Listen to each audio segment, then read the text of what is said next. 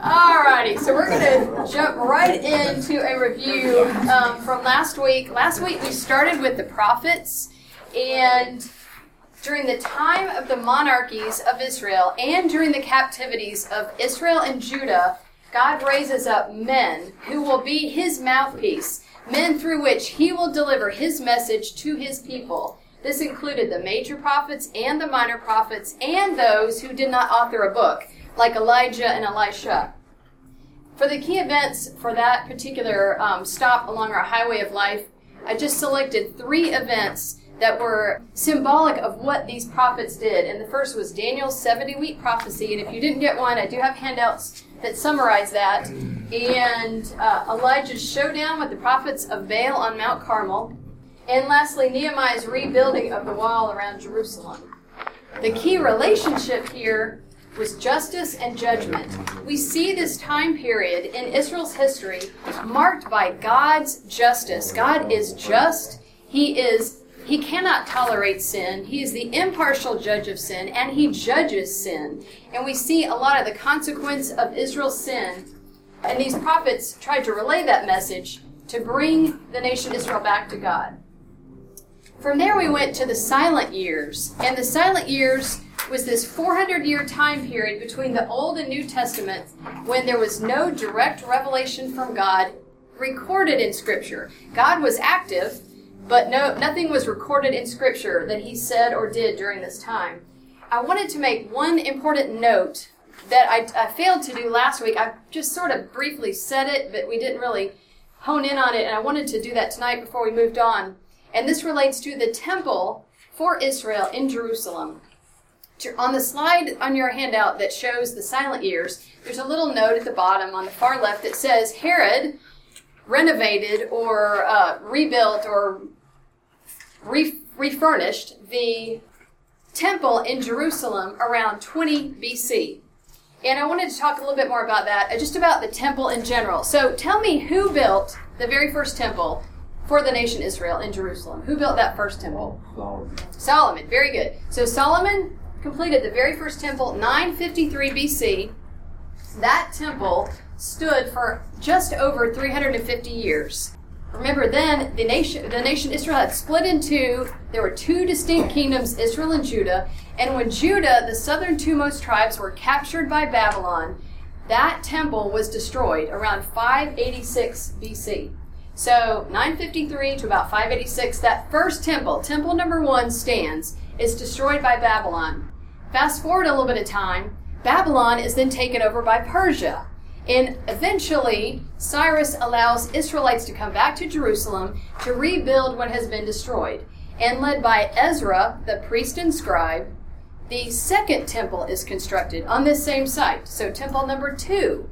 This temple was completed around 516 BC and stood for 500 years if you if you Google Second Temple of Israel, you'll see sometimes the name Zerubbabel, and you're like, well, she didn't talk about him. She talked about Ezra. Ezra sort of led the the charge, but a governor, a Jewish governor named Zerubbabel, also oversaw the building. So sometimes you'll see this listed as Zerubbabel's temple. But Ezra was sort of the, the main guy associated. So temple number one, Solomon. Temple number two is Ezra. And then in 20 BC, here comes Herod. Remember, we talked last week about four different Herods. The first Herod, Herod the Great, decides, I'm going to add a little bling bling to this second temple. And this needs to be reflective of my personality. And so he undergoes renovations. This was not a tear down and start over. This was an add on and improve Ezra's temple. So still the second temple, but this is the remodel. Now, have you ever had friends who start renovating their house and never really finish? They just kind of finish one project another one starts. And that's kind of how Herod's renovation was. It started in 20 BC. Remember, BC counts down. Wasn't completed until 63 AD. Like 83 years of renovation. That's a lot of renovation. So 83 years is Herod sort of remodel and putting his stamp on this second temple. Sadly, this temple only stands for seven years, seven short years, and then is utterly destroyed by Rome. So, temple number one, Solomon. Temple number two, Ezra. refurbished by Herod the Great. Who built the third temple? There is no third temple. There is no temple in Jerusalem. That was a trick question. Thank you, Zeke. Uh, there is no temple standing in Jerusalem for Israel today. Does anyone know the only structure that still remains from this second temple? The Wailing Wall. That is it. What stands, what sits on the site of these original temples today in Jerusalem? The Dome of the Rock. The Dome of the Rock. This ho- most holy of cities for God's people. What sits there in the middle of that city? A mosque built by Israel's arch enemies. There is no temple to the one true God in Israel today. So if you start hearing about somebody building a third temple, some, something's about to happen. Jesus has either, well, the church may already be gone. We'll talk about that in a couple weeks, but big doings are happening in Israel if there is a third temple right now being constructed in Jerusalem. Anyway, so I just wanted to kind of remind you about the temples. So when you hear about Jews being sad about going to Jerusalem, putting their prayers in corners and cracks in the Wailing Wall, they have no temple to go to. Alrighty, I spent way more time on that than I wanted to. From there, from there, we went to John the Baptist. John the Baptist was the last prophet, and he basically embodied the message of all the Old Testament prophets that came before him. Key event here was the forerunner of Christ. He, his job, his sole job was to say, Get ready, he's on the way. And the key relationship here was the kingdom of heaven is offered to the nation Israel. John the Baptist says to the Jews, Here is this Messiah that you have waited for, longed for, cried for. He's here, he's coming, and he's yours for the taking. Israel's rejection of John the Baptist's message, as evidenced by Herod Antipas, the second Herod, beheading John the Baptist, is a rejection as a nation. Uh, I think Diane Jaremko brought out last time.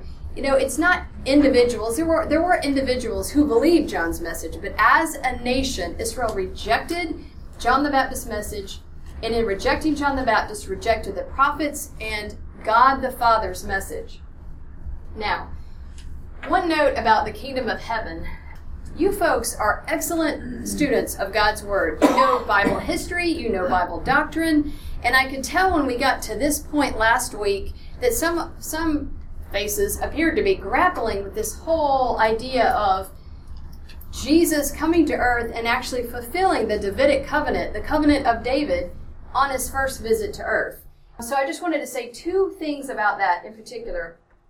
One was was the offer, was John the Baptist's offer to Israel, here is the kingdom, it's yours, it's yours for the taking, was that offer sincere?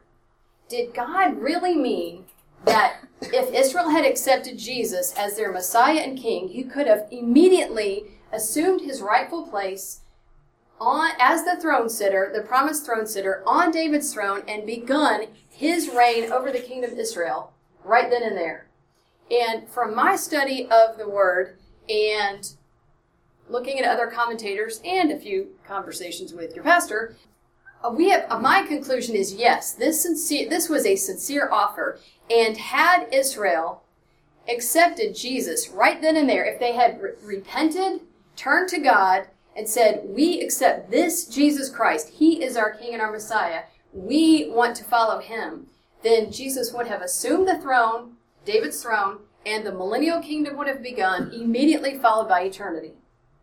There, if you think about the, the way Jesus coming was discussed early on, the focus was his kingship. Herod the Great was not concerned about killing baby boys because he wanted to off an infant savior, or he wanted to off an infant sacrificial lamb. He wanted to off a baby king. The Magi didn't follow the star. They didn't know about G- what Jesus planned to do. They were coming to worship this newborn king. Even the nation Israel, if you read passages, there was one that uh, in Luke, the nation Israel, Jesus is talking in parables, and they're like, okay, they're waiting for the kingdom to begin. The focus is on Jesus' kingship. Even in prophecy, Isaiah 9, 6, and 7, this phrase, this uh, passage is so common. The first phrase we hear every, I think David Brown has one of us say it every single year at Christmas. For a child will be born to us, a son will be given to us. We know that part. Verse 7, we don't always hear. There will be no end to the increase of his government or of peace on the throne of David over his kingdom to establish it and to uphold it with justice and righteousness from then on and forevermore. The zeal of the Lord of hosts will accomplish this. So prophecy talks about, Isaiah talks about this coming king. And then even in Luke 1, 32 to 33, when Mary is told, You are going to have a baby, and his name is going to be Jesus, she is told, He will be great. He will be called the Son of the Most High. The Lord God will give him the throne of his father David, and he will reign over the house of Jacob forever, and his kingdom will have no end. Because of Israel's rejection of Jesus on his first trip to earth as Messiah and King, there was a sovereign or divine postponement of this earthly kingdom. It's almost like there's this pause button, and now Israel has to wait for Jesus to come assume his rightful place on David's throne until the second time he comes to earth.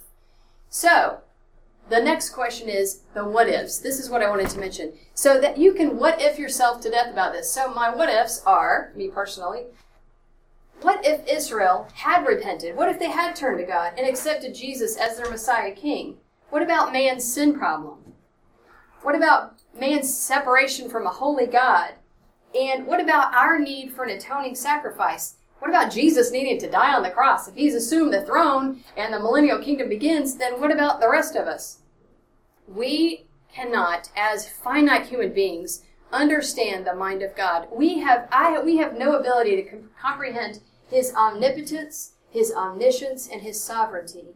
God knew, even though this was a legitimate offer of the kingdom of heaven to the nation Israel by John the Baptist and then Jesus, God the Father knew that His people would reject His Son and His Son's forerunner. God knew that Christ's earthly reign on David's throne would not begin on his first trip to earth, but his second trip to earth. God knew that his son had to die. I love this. He had to die on the cross to make atonement for sin once and for all and shift the focus from a kingdom just for the Jews to salvation for all by faith through grace. And it's not like God was like, oops, Israel kind of messed that up. What am I going to do now? God's word tells us that this was ordained before the very foundations of the world were laid. This was God's plan for his son. So, yes, it was still a legitimate offer to Israel. Here is the kingdom. They could have said yes, but God, in his sovereignty, in his omniscience, his foreknowledge, he knew they would say no. Now, if anybody can like sit down and thoroughly explain that to me, that would be great. But it's hard for us to grapple with that. But I do believe that this was a sincere offer, but God knew the outcome. Does that make sense? I'll leave further study about that to you.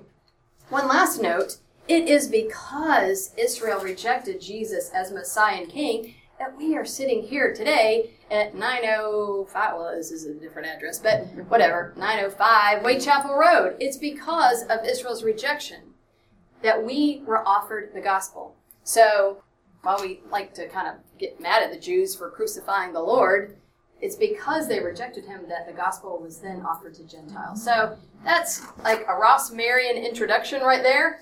Don't tell him I said that.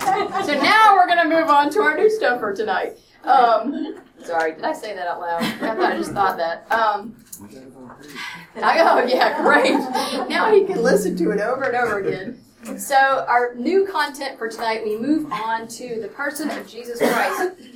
And as much as I love talking about the Lord, I almost hesitate to make Jesus just number 20 on my little highway of life. It, you know, I certainly don't want to imply that he's just another number of individuals that we're going to encounter along the way. Certainly, I would propose that he's the most important individual that we encounter along the way. Finally, after centuries of waiting, this promised Messiah arrives. The fulfillment of God's promise way back in the Garden of Eden in Genesis 3 is finally here. Who has Genesis 3? I think we've read this passage at least four times. Genesis 3 14 and 15. So the Lord God said to the serpent, Because you have done this, cursed are you above all the livestock and all the wild animals. You will crawl on your belly and you will eat dust all the days of your life. And I will put enmity between you and the woman, and between your offspring and hers. He will crush your head, and you will strike his heel. Thank you. This promised seed of woman. This is the, the, the offspring of that woman Eve that will eventually deal a death blow to sin and death and destroy Satan's grip on this earth forever. So, how do we know that Jesus was really the Messiah? Well, if you believe Scripture, then there are a lot of reasons, but I would propose three reasons why we can trust that Jesus truly was the Messiah. The first is that Jesus alone fulfilled all the messianic prophecies, all the prophecies in the Old Testament that had to do with a coming Messiah. Some expositors say there were 300, some say closer to 350. We're going to say 300 plus. Some some argue that some of these passages overlap and it's not really distinct. But anyway, 300 distinct messianic prophecies. How how could Jesus have done this? How could one person have done this? And is that really a big deal? Yes, it's a big deal. So, in my preparation for this study last year, I had not found this before then. I found this awesome little article about a book that was written back in the 1950s and the article is called The Odds of Eight Messianic Prophecies Coming True. So here's the deal. In 1957, Moody Press published a book by a professor, Peter W. Stoner, S T O N E R. And the title of this book was Science Speaks An Evaluation of Certain Christian Evidences. And so Mr. Stoner, on page 71 of his book, says, I'm going to employ the very well known idea of probabilities. And this well known idea of probabilities is that if the chances or the odds of something happening are 1 in m, the letter m, and the probability or the odds of something totally different, unrelated, happening are 1 in n, then the probability of both of these things happening at the same time is 1 in m times n. Makes sense? So his example was if 1 in 10 men, we can see if this is good odds, if 1 in 10 men are bald, and 1 in 100 men have lost one of their 10 fingers, then the odds of a man being bald and having lost a finger is 1 in a 1,000. The 10 times a 100. Does that make sense? Okay, basic principle of probabilities. Don't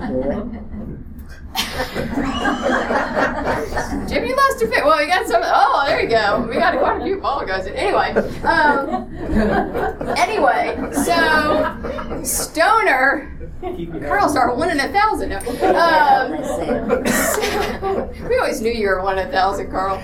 So um, he says there's no way we can grapple with these 300 plus prophecies. Mr. Stoner said, I'm going to look at eight of them. I'm going to pick eight prophecies and figure out the probability of one individual fulfilling all eight. Okay? So you with me so far? So I'm going to run through these eight lightning fast. I'm just going to give you the reference, really. The first is Micah 5 2. Micah 5 2, I practiced the pronunciation of this second word, and I know I'm going to botch it up as I say it out loud. But thou, Bethlehem, Ephrathah, though you be little among the thousands of Judah, yet out of thee shall come forth unto me that is to be the ruler in Israel. Do y'all know this prophecy? We hear this said a lot in around Christmas time. The idea that Messiah is coming from Bethlehem. That's number one. Number two, Malachi 3 1. Malachi 3 1. Behold, I will send my messenger, and he shall prepare the way before me. Uh, the Messiah have a forerunner. Seen a pattern here because you can think, all right, well, that's John the Baptist. Number three, um, Zechariah, that's Zechariah with an E, or you can just abbreviate Z E C H, 9 9. Rejoice greatly, O daughter of Zion. Shout, O daughter of Jerusalem. Behold, thy king cometh, lowly and riding upon the colt of the foal of a donkey. The idea that the Messiah would have a triumphal entry, come in and enter in riding on a donkey. That's number three. Number four, and one shall say, oh, sorry, Zechariah 13 6. Same book, Zechariah, there's a couple from Zechariah. Zechariah 13 6. What are these wounds in thy hands? And he shall answer, those with which I was wounded in the house of my friends. The Messiah will have wounds on his hands, and those wounds will, will come about as a betrayal from a friend. Okay, so Judas, Jesus has wounds on his hands. Y'all get the idea. Number five. Uh, this is Zechariah 11 12. And he said to them, If you think good, give me my price. Uh, so they weighed for my price 30 pieces of silver. The Messiah will be betrayed for 30 pieces of silver. That's what um, Judas was paid to betray Jesus. Number six. This is Zechariah 11 13. I took the 30 pieces of silver and cast them to the potter in the house of the Lord. The idea that the money, this 30 pieces of silver, would be returned, but then cast down, cast away. The, the chief priests could not take that money back that Judas returned because it was tainted. It was ill gotten gain, so they bought a potter's field with it. Okay? Two more. Um, Isaiah 53 7. Very familiar passage. He was oppressed and he was afflicted, yet he opened not his mouth. He was brought as a lamb to the slaughter, as a sheep before the shearers is dumb, so he openeth not his mouth. So the idea that the Messiah would be accused, he would have accusers, but he would not he would not defend himself, he would not open his mouth. Jesus did not defend himself when he was on trial. And number eight, Psalm 22, 16. I love this one. So here's David talking, and he says, They pierced my hands and feet. When David wrote this psalm, crucifixion had not even been invented yet. That was a Roman form of execution. But the Messiah will have wounds in his hands and his feet. Okay, so there's all eight. So Mr. Stoner takes the probabilities. Oh, and these probabilities were determined by a group of Christian kids on a research study uh, funded by InterVarsity Christian uh, Christian uh, Fellowship. And so you have basically classroom bulls at a Christian university of Christian like Bible school students coming up, cranking out the statistics to come up with the odds of each of these individual eight prophecies being fulfilled, okay? So we multiply all those probabilities together. They factored in the population of the US, or not US, of the world from the time these prophecies were made until the time the book was written, 1957. So probably in the early 1950s. And they come up with a number, okay? So the probability of one individual fulfilling just eight of the 300 plus prophecies is one. I remember how to write probabilities, right? One in, like the word in, I N, 10 to the 17th power. That's the magic number. One in 10 to the 17th power. Now, I was a decent math student, but I have no concept of what that looks like. So we're going to have a, there's a little illustration that Mr. Stoner presents. Now he talks about coins. I'm going to make it a little more fun. So to put this into a visual, we're going to pretend that Mr. Curtis back here loves Girl Scout Thin Mint cookies. He's obsessed. I don't know if he likes them or not. He's obsessed with Girl Scout Thin Mint cookies. And we just love Curtis so much that we decide we're going to make a treat for him. And so all of us pack up in a car. We drive to the state of Texas. We go see Sarah and Taylor. And we clear out the state of Texas and we dump Girl Scout Thin Mint cookies two feet deep over the entire area of the state of Texas, not perimeter, as my daughter is learning, area. So everywhere you step in the state of Texas, two feet deep in Girl Scout Thin Mint cookies. Okay, you with me? But just to make it interesting, uh, Mr. Carl pulls out his pocket knife and we take one of those cookies and we kind of carve an X into the chocolate, okay? So one of those cookies has an X in it. And then we blindfold Mr. Curtis, spin him around, and we chuck that cookie out somewhere in the middle of the state of Texas. And we spin Mr. Curtis around and we take his blindfold off. and We say, okay, Mr. Curtis, you got one chance to bend down in these two feet deep cookies all over the entire state of Texas and pick up the cookie that we gashed with the X. That is the probability of one individual, the chances of him picking that right cookie. That's the probability of one individual in history fulfilling eight of the 300 prophecies. I just think that's amazing. So my little finite, tiny, poor, tired brain can't even comprehend what it would be for 30 plus messianic prophecies. The fact that Jesus fulfilled those is a miracle. Does that make sense? Okay, all that from my first little point. Why do we know Jesus is the Messiah? And uh, do you like thin mint cookie skirt? Oh, I don't know if you like them or not. He doesn't. He's like, I don't like them. Should you do Samoas instead? If you say listen one more time, I'll be. Oh, oh man. Getting no respect around here. Okay, so Jesus was the Messiah. Number one, he alone fulfilled 300 plus prophecies. Number two, he claimed to be God. There are some people that say Jesus never claimed to be God.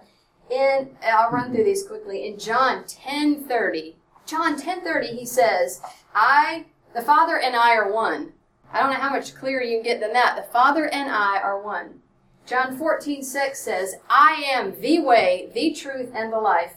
Who else said, I am? Who else called themselves, I am? Jesus. When? When did God the Father call himself, I am? When he, when he was talking to Moses, when he said, Moses said, I'm going to go talk to Pharaoh. How, who do I tell him is, is, is talking? I am. That's what Jesus says. I am the way, the truth, and the life. No one comes to the Father but through me. And then in John 14, 7 to 15, one line out of that passage says, If you have seen me, you have seen the Father. Jesus claimed to be God incarnate. Number three, Jesus was given the stamp of approval by the Holy Spirit and by God the Father at his baptism. My dad just mentioned it in the baptismal service on Sunday when John the Baptist baptized Jesus after he came up out of the water the Holy Spirit, God the Holy Spirit, in the form of a dove, lights on his shoulder, and the voice of God the Father is heard This is my Son, in whom I am well pleased. So you had all three members of the Trinity right then and there the Holy Spirit and God the Father saying, This is the one, people, pay attention. So that is why that is what I would assert to you ways that we know that Jesus was the Messiah. However, the Jews did not want a king, really. They didn't want a kingdom. They didn't want the kingdom of heaven. They didn't want a Messiah. They just wanted someone to overthrow Rome. That's all they really wanted. And that's not what Jesus was planning to do. So, key events here, three very quickly summarized. Uh, one little note on your notes take this section right here, this little checkbox, and draw a line under the B. That should be under B, not under A. Um, I noticed that as, as I was going through this. But the first is incarnation. We've talked a couple of times in our study about the pre incarnate appearance of Christ, an appearance of Christ, Jesus when he talked to Hagar, when he, when he wrestled with Jacob. Jesus coming to earth before his incarnation. This is the incarnation. This is Jesus in human flesh. 100% God, 100% man. God with us just, I mean, Emmanuel is here. So the incarnation. Number two, virgin birth. Jesus is born of a virgin mother, Mary. She conceives Jesus through the Holy Spirit, not through Joseph. Jesus did not have an earthly father. He had a heavenly father, but not an earthly father. Only an earthly mother. And this fulfilled prophecies about the Messiah, the most popular, well-known one being Isaiah 7:14. Behold, a virgin will be with child, and she will bear a son, and she will call his name Emmanuel. So, incarnation, virgin birth, and then number three, miracles. Miracles in Jesus' earthly ministry that started with turning water into wine at the wedding of Cana, all the way through to his resurrection from the dead after three days. So, full of miracles. The key relationship here is this Israel rejects Jesus as Savior and King. He was offered by John the Baptist summarizing the message of the prophets, and they rejected John the Baptist, and now they are rejecting the one who has come, the Messiah, the promised one. Again, Israel just wanted someone to overthrow Rome. They were just tired of being oppressed by Rome. Who led the charge to take Jesus' life? Was it the sinners, prostitutes, tax collectors, thieves, beggars, or pagans? Nope. It was the chief priests, the elders of the people, and the high priest Caiaphas. The high priest of God's chosen people is the one leading the charge to take Jesus' life. Who has um, Luke 23 13 to 23?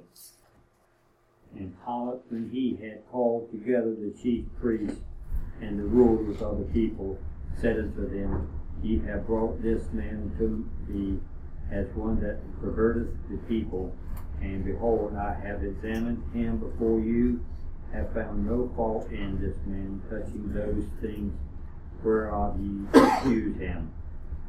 No, not yet, Herod, for I set you to him, and lo, nothing worthy of death is done unto him. I will therefore chastise him and release him. For of necessity he must release one who unto them at that feast.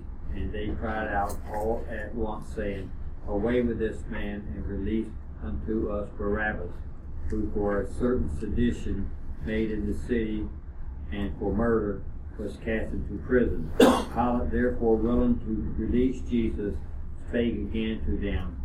But they cried, saying, Crucify him, crucify him. And he said unto them the third time, Why, what evil hath he done? I have found no cause of death in him. I will therefore chastise him and let him go. And they were instant with loud voices, requiring that he might be crucified. And the forces of them and of the priests prevailed. Thank you. Chief priest.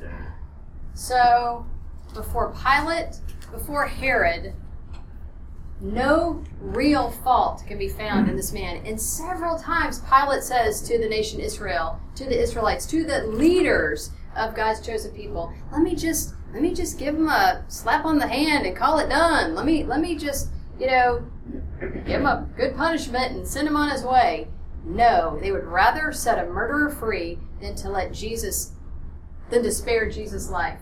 So you have Herod and Pilate, clearly not followers of the one true God. They can't find fault. They are not in a hurry to put Jesus to death. But the spiritual leaders of Israel say, Crucify him, crucify him. And that is what happens, as we know. So Israel has now rejected Jesus, God the Son, previously rejecting God the Father by killing John the, ba- John the Baptist, and now rejecting God the Son in the crucifixion of Jesus Christ. The second key relationship, that was a not so pleasant note, on an up note, is salvation is offered. Way back in Eden, since Adam and Eve first sinned, the world has been waiting, waiting for a way to get to a holy God. We've been separated because of our sin nature from the one true God, and we've been waiting for someone who could bridge that gap. Christ taking our sins to the cross and dying in our place provided us a way to have access to God. Who has Matthew 27 45 to 51? Now from the sixth hour there was darkness over all the land to the ninth hour. And about the ninth hour Jesus cried with a loud voice, saying, Eli, Eli, lama sabachthani. That is to say, My God, my God, why hast thou forsaken me? Some of them that stood there, when they heard that, that said, This man called for Elias. Straightway one of them ran and took a sponge of yogurt vinegar, and put it on reed, and gave him to drink. The rest said, Let be, let us see whether Elias will come to save him. Jesus, when he had cried again with a loud voice, yielded up the ghost. And behold, the veil of the temple was rent in twain from the top to the bottom, and the earth did quake and the rocks rent. Thank you. So the Jews around Elias, uh, Miss Orleans' translation is translated Elijah.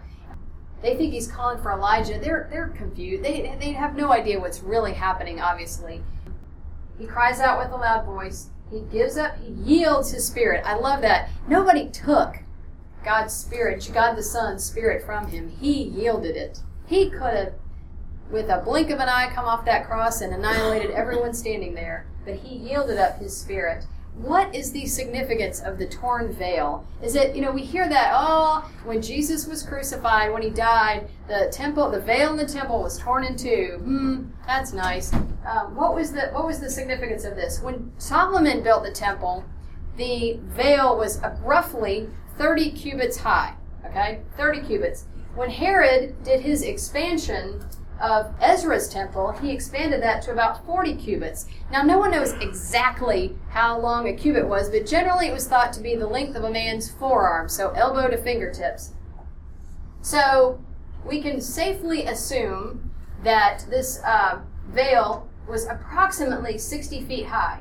The first century Jewish historian Josephus also tells us that the veil was four inches thick, 60 feet high, four inches thick, and Josephus also tells us that two horses tied end to end could not pull the veil apart. This was not some sheer little muslin curtain hanging there and it got a little tear in it and kind of ran.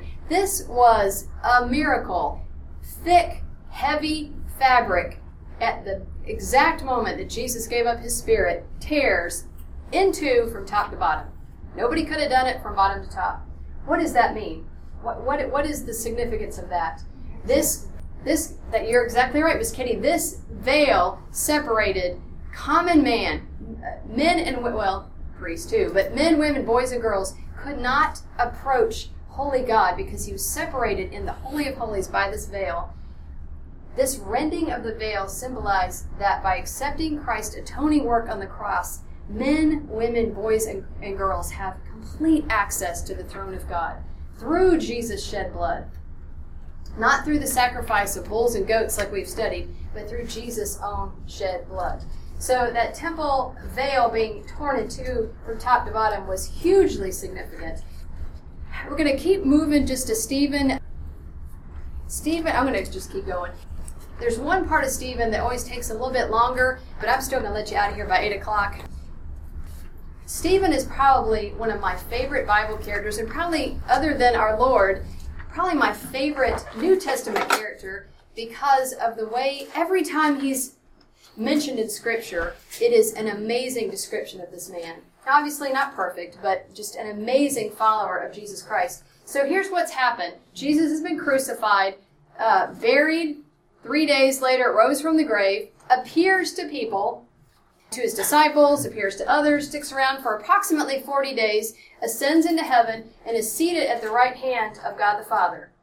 And he has now secured his position as the head of the church. His body is now made up of those who will put their faith in Jesus Christ. The coming of the Holy Spirit, we're going to talk more about that next week. I know that Peter technically kind of came before Stephen, but I moved him next because Stephen, as we're going to learn in just a minute, his ministry was cut short. Peter's was much longer. And so that's why I kind of reversed. So we're going to talk more about the day of Pentecost next week. But um, the coming of the Holy Spirit at Pentecost in Acts 2 was the birth of the church. So we now have the, so now it's not just Israel and the kingdom, and it's not all about God's chosen people, the nation Israel. Now the focus kind of shifts to the church with the coming of the Holy Spirit. The church is experiencing rapid growth, also lots of persecution by Jews who rejected Jesus and thereby reject Jesus' followers. So, everybody with me? So, the early church is growing and people are becoming saved, realizing after the fact, after Jesus' death, burial, resurrection, and ascension, hey, that really was the Messiah, coming to Christ and the Jews as a whole can't stand it, okay? So many people think that Stephen was an apostle. He was not an apostle. What was he? Anybody know? He was a deacon, that's right. Who has Acts 6, 1 to 7? In those days, when the number of disciples was increasing, the Grecian Jews among them complained against the practical Jews because their widows were being overlooked in the daily distribution of food. So the twelve gathered all the disciples together and said, It will not be right for us to neglect the ministry of the word of God in order to wait on tables. Brothers, choose seven men from among you who are known to be full of the spirit and wisdom. We will turn this responsibility over to them, and we will give our attention to prayer and the ministry of the word. This proposal pleased the whole group. They chose Stephen, a man full of faith and of the Holy Spirit. Also Philip, Purus,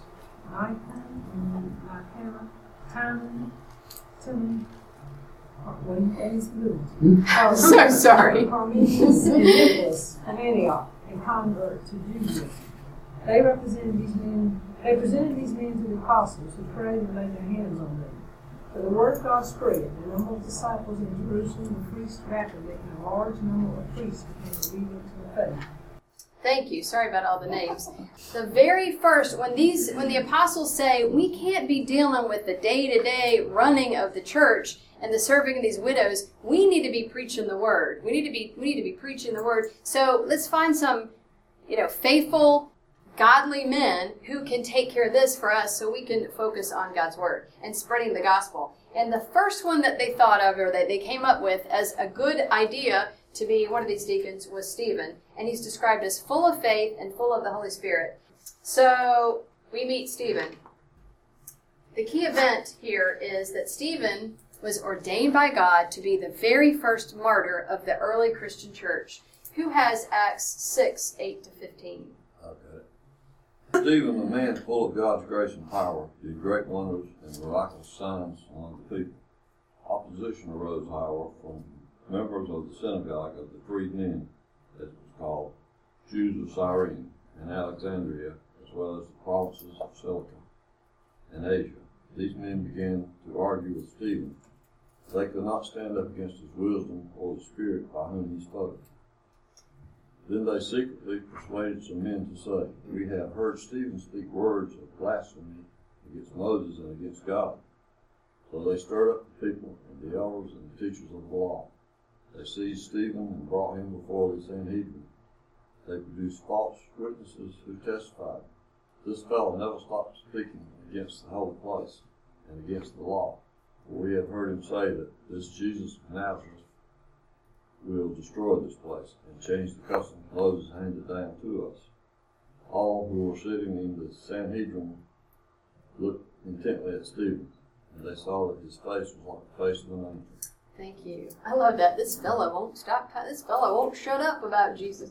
So here is the scene Stephen, full of God's grace, full of power, he's preaching the word without compromise. He is uh, given the power to perform signs and wonders to validate his message that is truly from God. And the people listening can't stand it. They can't argue with him. They can't um, win an argument with him. And he's driving them nuts, frankly. So they basically hire some men to be false witnesses. He's dragged before the Sanhedrin. These same witnesses say, oh, yeah, he's like, he's talking terrible about the temple and Moses. And we got to do something about this. And so basically, Stephen is dragged before the Sanhedrin and put on trial for false claims of speaking against Moses and the temple and the law.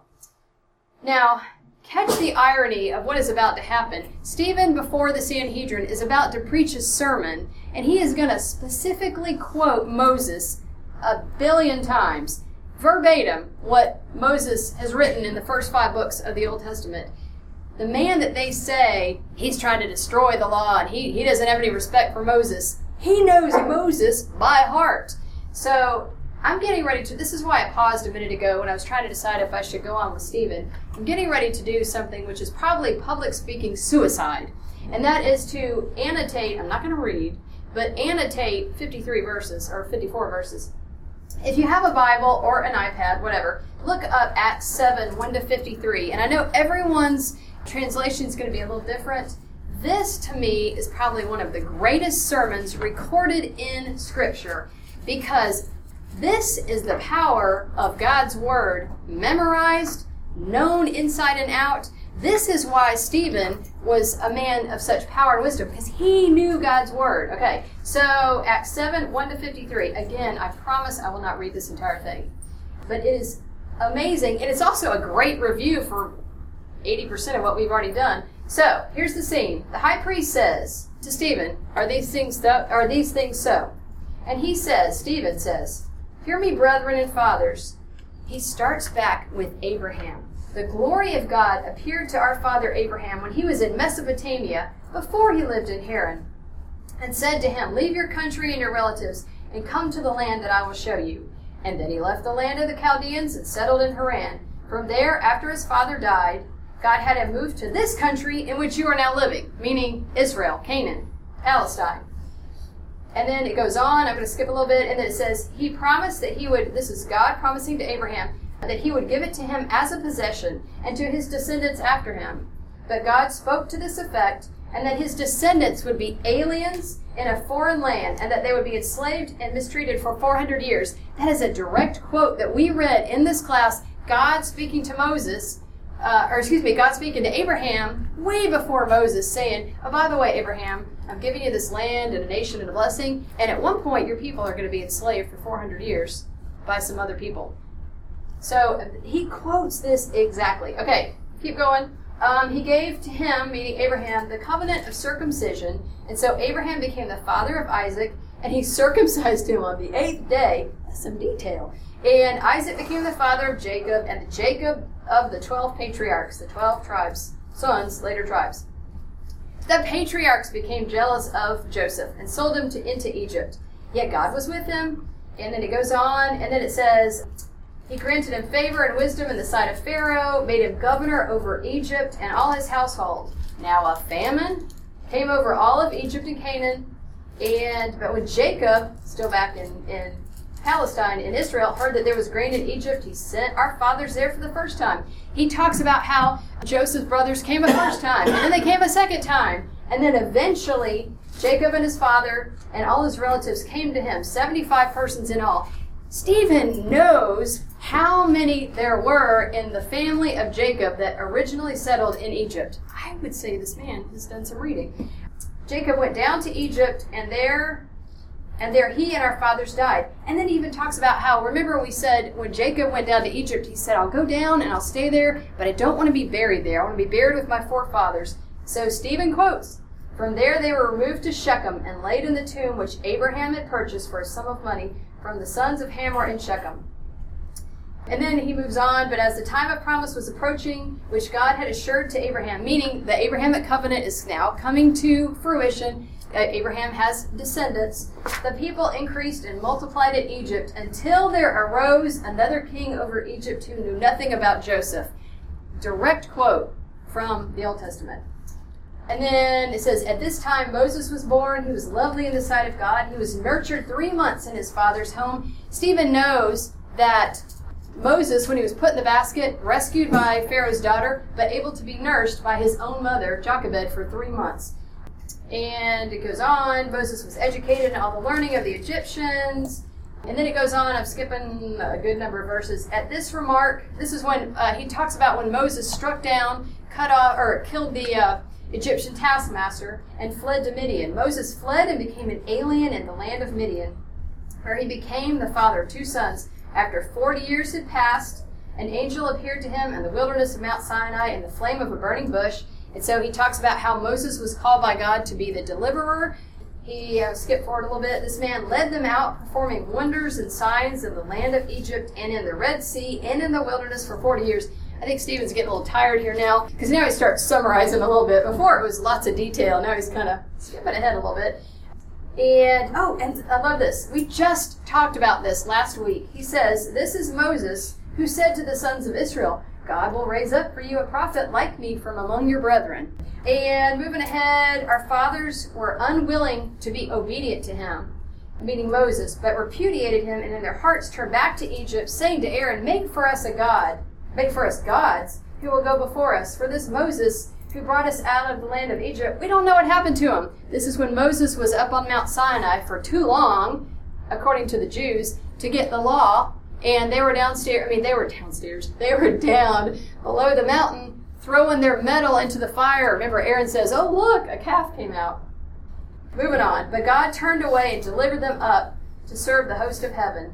And then it keeps going. Our fathers, oh, then it talks about our fathers had the tabernacle of testimony in the wilderness. He talks about how Moses and the nation Israel had a tabernacle, a place to worship in the wilderness. We're getting close to the end. He goes straight from Moses to David. Okay, again, skipping some time here.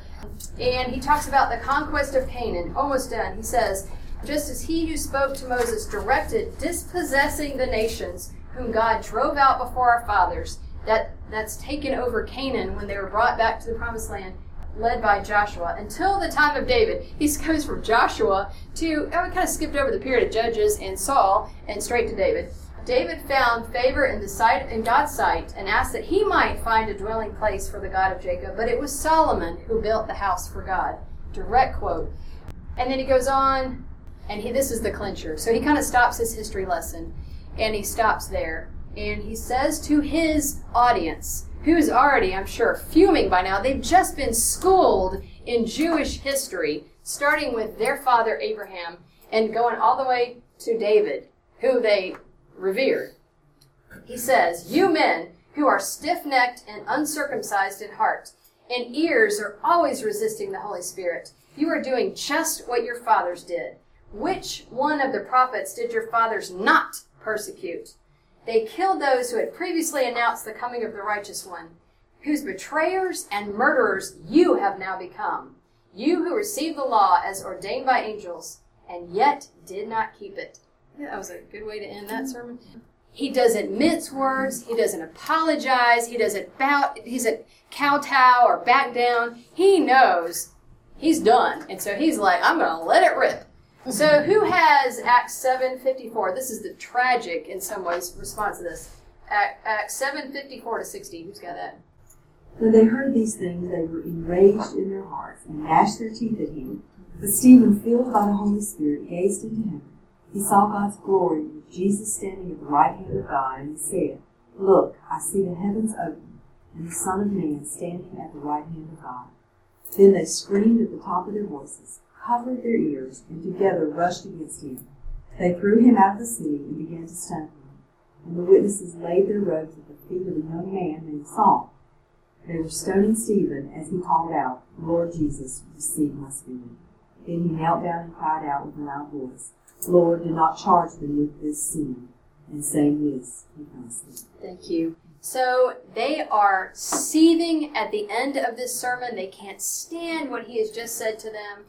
But being full of the Holy Spirit, you know, it's kind of like what happens next. Being full of the Holy Spirit, in the middle of this Sanhedrin, Stephen looks up and says, Hey, look at that! I see the glory of God and Jesus standing at the right hand of God. And he tells them what he sees. He sees it and then he tells them. They go ballistic. It almost reminds me of it's almost like when the demons couldn't stand to hear to see Jesus or, or hear anything about Jesus, screaming, covering the ears, gnashing of teeth, they drag him out. And the witnesses and those who are about to do the stoning lay their robes before whom? Saul, which we'll learn about more next week, who later becomes Paul, he was not defending Stephen. He was part of the crowd. And as he is being stoned, Lord Jesus, receive my spirit. Do not hold this sin against them. Who does that remind you of? Those words. Jesus. So similar to this man, so loved the Lord. He had the same, very similar words as his dying words as his Lord and Savior Jesus Christ. And with this, he, he fell asleep. He gave up his spirit. So, Israel, the key relationship here is Israel's rejection of God the Holy Spirit. Israel rejected God the Father by their rejection of John the Baptist. Israel rejected God the Son when they crucified Jesus. And now, in the stoning of Stephen, this first martyr of the early church, they have rejected God the Holy Spirit. Israel, as a nation, has now effectively rejected the entire Trinity. We don't want God the Father's message. We certainly don't want Jesus as the Messiah. And we don't really care about the ministry of this Holy Spirit guy. So now, starting next week, we will see the tide turn away from Israel to offering the gospel message to Jews and Gentiles. Woo! I made it. Straight up 8 o'clock. Thank y'all. Woo! Exhausted. Thank you for your attention.